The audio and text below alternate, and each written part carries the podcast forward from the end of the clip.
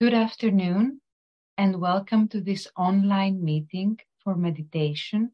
Καλησπέρα και καλώς ήρθατε σε αυτή τη διαδικτυακή συνάντηση για διαλογισμό στη Νέα Σελήνη του Κρυού που πραγματοποιήθηκε πριν από περίπου μία ώρα στις 7 και 23 μηνύ, ώρα Ελλάδας, οπότε βρισκόμαστε ήδη εξ ολοκλήρου στην ενέργειά της. Ο κρυός είναι το ζώδιο που ανοίγει τον ετήσιο κύκλο, που αφορά την ανανέωση και εξάντληση της ενέργειας και η ενεργειακή του υπογραφή συνοψίζει ακριβώς την κάθοδο του πνεύματος στην ύλη, με την επακόλουθη ζωογόνηση της τελευταίας και την ανάδυση της ανθρώπινης ψυχής ακριβώς στο σημείο συγχώνευσης δύο μεγάλων ζωικών ρευμάτων. Συνήθως συνδέουμε τον τρόπο που εκφράζεται αυτή η διαδικασία με τα νέα ξεκινήματα. Είτε πρόκειται για την έναρξη της προετοιμασίας για το χειμώνα στο νότιο ημισφαίριο ή για την αφύπνιση της φύσης στο βόρειο ημισφαίριο. Και στις δύο περιπτώσεις είναι διάχυτη η αίσθηση της προσμονής και της προετοιμασίας για μια περίοδο ανανεωμένης δραστηριότητας. Φέτος, η Νέα Σελήνη και η Ησημερία του Μαρτίου, που έγινε χθες βράδυ στις 11 και 24 η ώρα Ελλάδας, συμπίπτουν στο ίδιο 24ωρο, παρέχοντας ένα μάλλον άμεσο κανάλι για τη διανομή όχι μόνο των εισερχόμενων ηλιακών ρευμάτων, όπως συμβαίνει σε κάθε νέα σελήνη, αλλά και εξωσυστημικών ρευμάτων, όπως συμβαίνει στην ησημερία του Μαρτίου. Όταν κάποιος αρχίσει να συνειδητοποιεί το δυναμικό που συνδέεται με το ζώδιο του κρύου, τότε αρχίζει να αποκτά νόημα και η συνήθως πρωτοβολιακή, θερμή και μάλλον ασυγκράτητη έκφρασή του στο ανθρώπινο επίπεδο. Είναι σχεδόν σαν το ρεύμα που αντιπροσωπεύει ο κρυός να ξεπερνά την εκφραστική ικανότητα του μέσου ανθρώπου και έτσι να τονωθεί να ανοίγει νέους δρόμους, να επεκτείνεται και να διευρύνει το πεδίο της δραστηριότητάς του. Έτσι λοιπόν, αυτό το ζώδιο συνδέεται στενά με την έννοια της καινοτομίας και με τους πρωτοπόρους.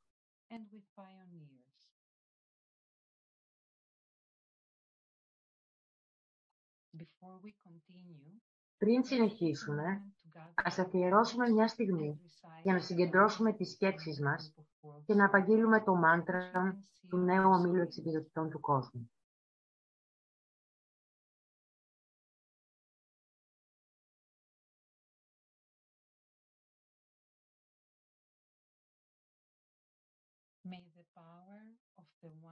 Είσαι η δύναμη της μίας ζωής να διαχειριστεί μέσω του ομίλου όλων των αληθινών εξυπηρετητών.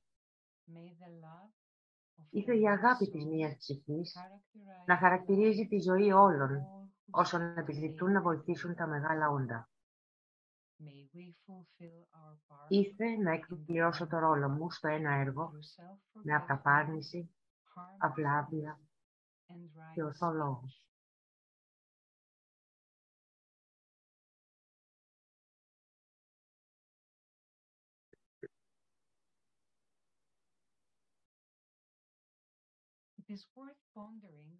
Αξίζει να αναλογιστούμε για λίγο τη φύση της κοινοτομίας και την υποδοχή που επιφυλάσσει συνήθως ο κόσμος, μας, ο κόσμος μας στους πρωτοπόρους.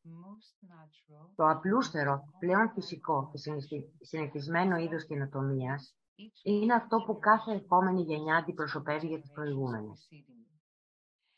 Ένα άρθρο που διάβασα πρόσφατα με τίτλο «Οι άνθρωποι ήταν ανέκαθεν επικριτικοί προς τους νεότερους», ορίστε η απόδειξη.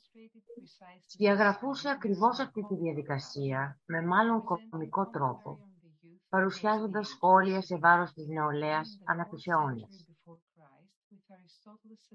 Ξεκινούσε από τον 4ο αιώνα π.Χ.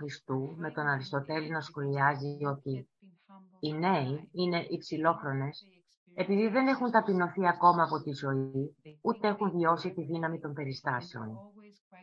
Νομίζουν ότι ξέρουν τα πάντα και είναι πάντα πολύ βέβαιοι γι' αυτό.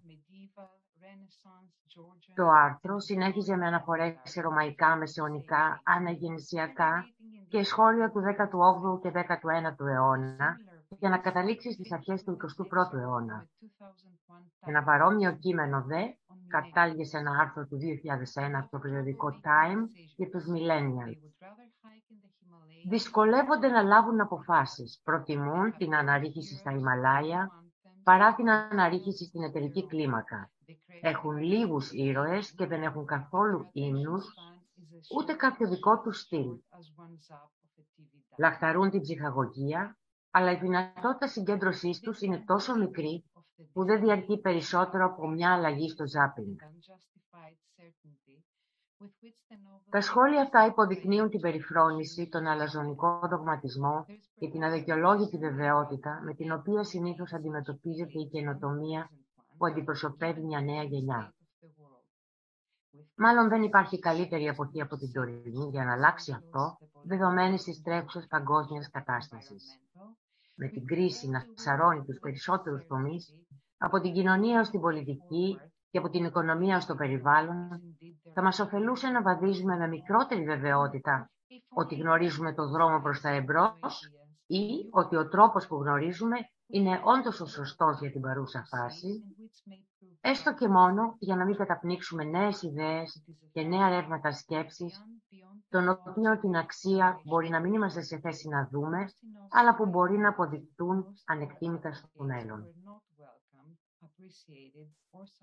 Πέρα από τη γενική προσέγγιση στο θέμα μέσα από την αλληλεπίδραση των γενεών, είναι γεγονός ότι οι περισσότερες καινοτόμες ιδέες και οι περισσότεροι υποστηρικτές τους ούτε αποδοχή είχαν, ούτε υποστήριξη, ούτε εκτίμησης έχεραν στην εποχή του. Αυτό αξίζει να το θυμόμαστε για την εξίσου πιθανό να αγνοήσουμε να απορρίψουμε και να αντισταθούμε συνολικά και στους σημερινούς καινοτόμους, επειδή ορισμένες πτυχές της ανθρώπινης φύσης μας δεν έχουν βελτιωθεί ακόμη όσο θα θέλαμε να πιστεύουμε, και η αντίστασή μας στην αλλαγή είναι μία από αυτές.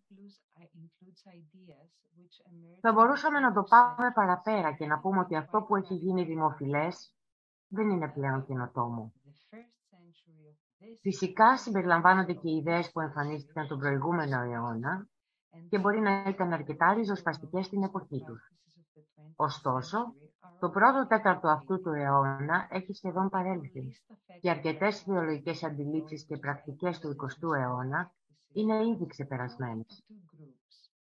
Οι άνθρωποι που επηρεάζονται λιγότερο από τέτοιες ιδεολογίες, ιδεαλισμούς και πρακτικές χωρίζονται σε δύο ομάδες. Η πρώτη περιλαμβάνει άτομα που τις αγνοούν, επειδή δεν είχαν γεννηθεί ακόμα ή ήταν πολύ νέα για να τις αντιληφθούν. Η δεύτερη περιλαμβάνει άτομα που έζησαν με αυτές τις ιδεολογίες, τους ιδεαλισμούς και τις πρακτικές, εντόπισαν τα ελαττώματά τους και νοιάζονται αρκετά για να διαμορφώσουν και να παρουσιάσουν κάτι καλύτερο. Τους τελευταίους τους λέμε πρωτοπόρους.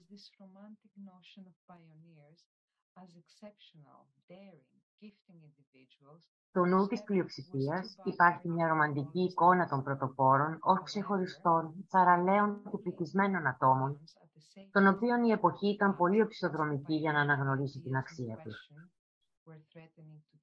Ωστόσο, αυτή την άποψη τη διατυπώνουμε σε απόσταση ασφαλείας από το παρελθόν, που απειλούσαν να αλλάξουν οι εν λόγω πρωτοποριακές ιδέες.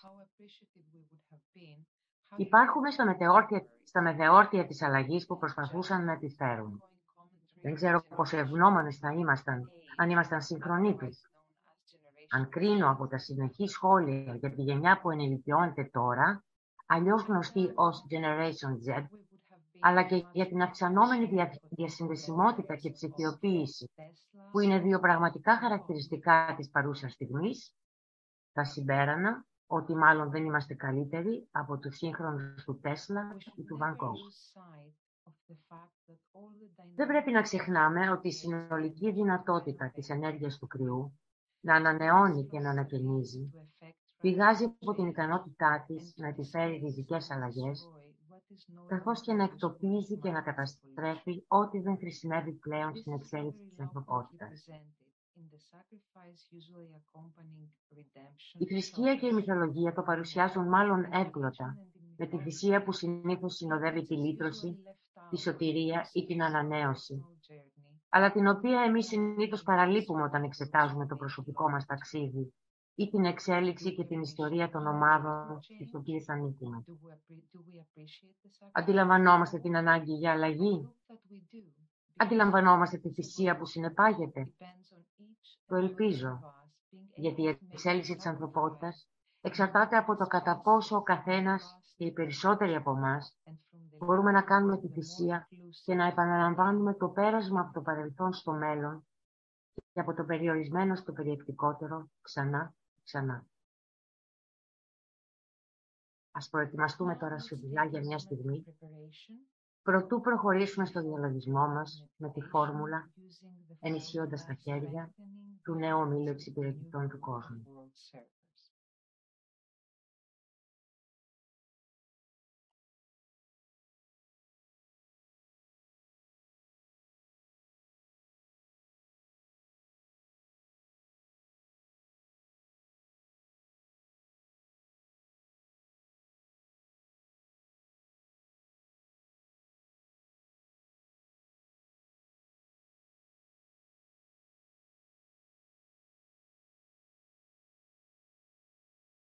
Group fusion. Ομαδική συγχώνευση.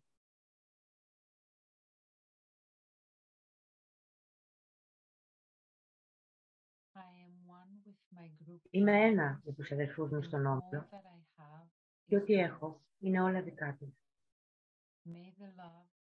Ήρθε η αγάπη που είναι μέσα στην ψυχή μου να διαχειριστεί προς αυτούς. Ήρθε η δύναμη που είναι μέσα μου να τους ανυψώσει και να τους βοηθήσει.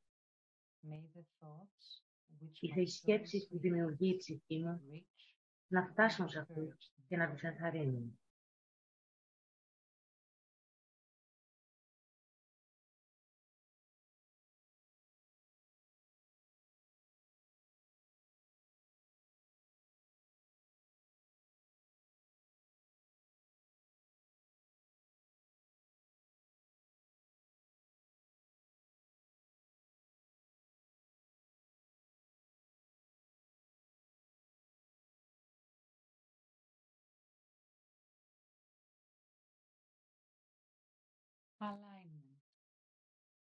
Γράμμιση.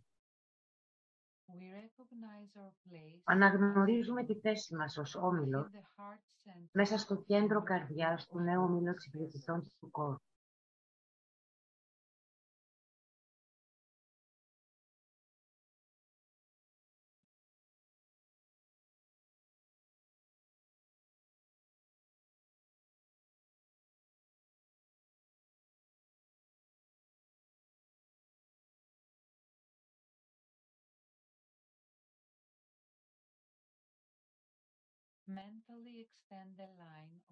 Προβάλλουμε νοερά μια γραμμή φωτεινής ενέργειας προς την πνευματική ιεραρχία, το κέντρο της πλανητικής καρδιάς.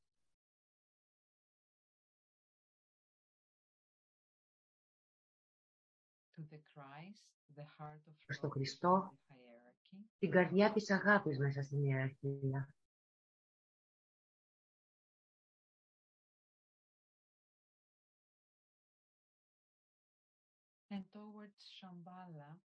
Και προς the τη will of Σαμπάλα, God is known. όπου η θέληση του Θεού είναι γνωστή.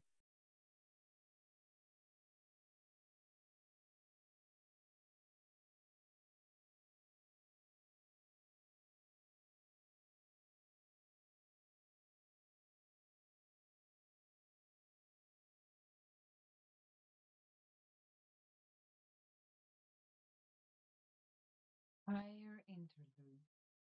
Ανώτερο διάλειμμα. Hold the mind focused Εστιάζουμε το νου για λίγες on στιγμές the planetary πάνω στον role πλανητικό ρόλο του νέου ομίλου εξυπηρετητών του κόσμου mediating between που μεσολαβεί μεταξύ της ιεραρχίας και της ανθρωπότητας responding to και higher διαλογίζεται το σχέδιο σε ύπαρξης.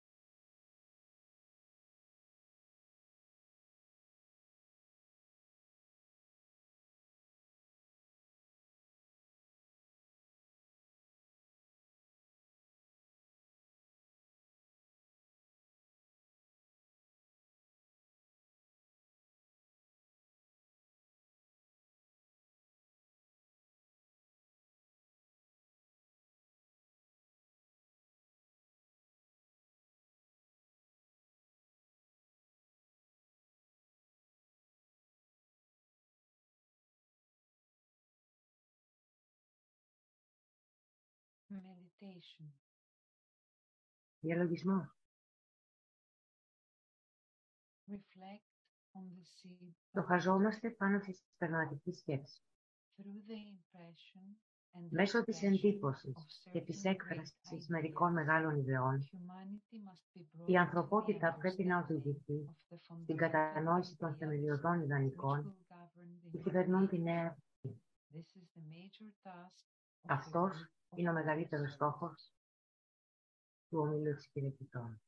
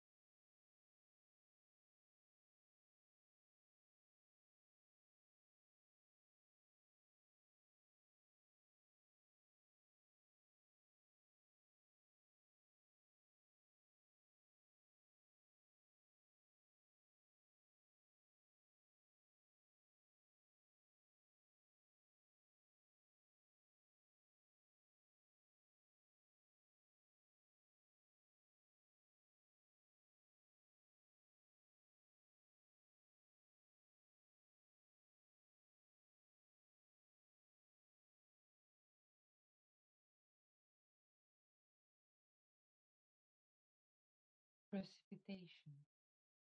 Καταστάλαξη. Visualize the precipitation. Οραματιζόμαστε τη θέληση για το καλό, την ουσιαστική αγάπη, να κατασταλάζεις στον πλανήτη. Από τη Σαμπάλα, from Shambhala. Μέσω της πλανητικής καρδιάς, through the planetary heart της ιεραρχίας,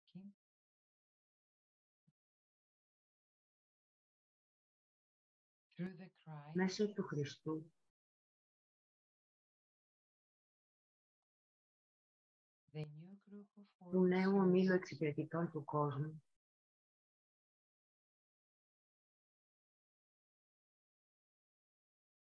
through all men and women of μέσω των goodwill ανθρώπων everywhere καλής in the θέλησης world, παντού στον κόσμο,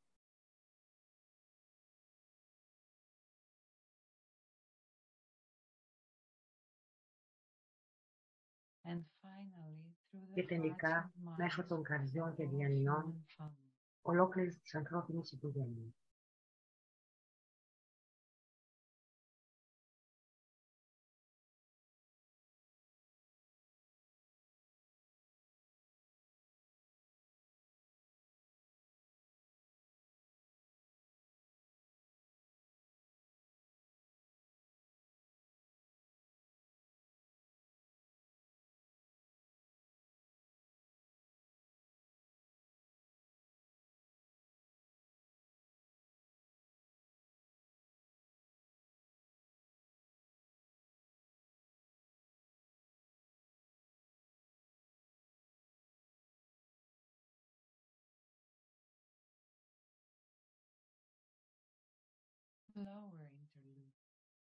Κατώτερο διάλειμμα. Consider the many ways Συλλογιζόμαστε in τους which πολλούς the τρόπους power of με the τους one οποίους life η δύναμη της and the μίας love ζωής of the one και η αγάπη soul της μίας are ψυχής working out in the πραγματοποιούνται world στον through the κόσμο members μέσω of των the μελών world του νέου servants, ομίλου εξυπηρετητών του softening κόσμου the thought form of και έτσι solution δομούν of της σκεπτομορφή της world problems. επίλυσης των παγκόσμιων προβλημάτων.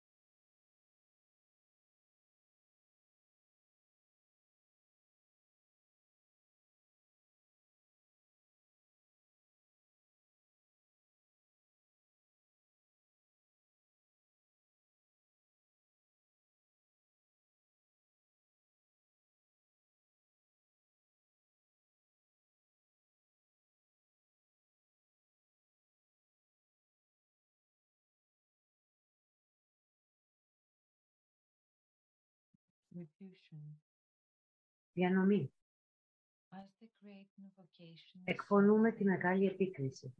Καθώς το κάνουμε, οραματιζόμαστε την ανθρώπινη συνείδηση να ακτινοβολεί από το φως, την αγάπη και τη δύναμη.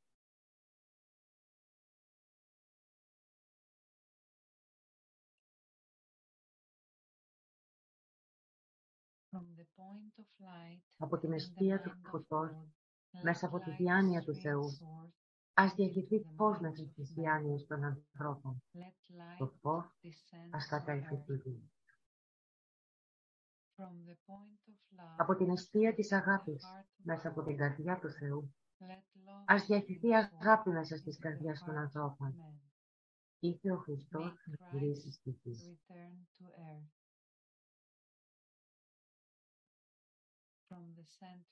Από το κέντρο, όπου η θέληση του Θεού είναι γνωστή, ο σκοπός σας καθοδηγεί τις μικρές θελήσεις των ανθρώπων. Ο σκοπός που οι διδάσκαλοι γνωρίζουν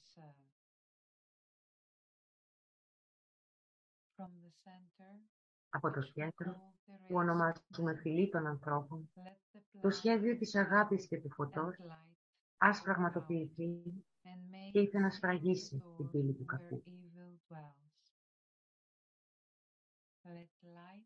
Το φως, η αγάπη και η δύναμη ας αποκαταστήσουν το σχέδιο πάνω στη γη.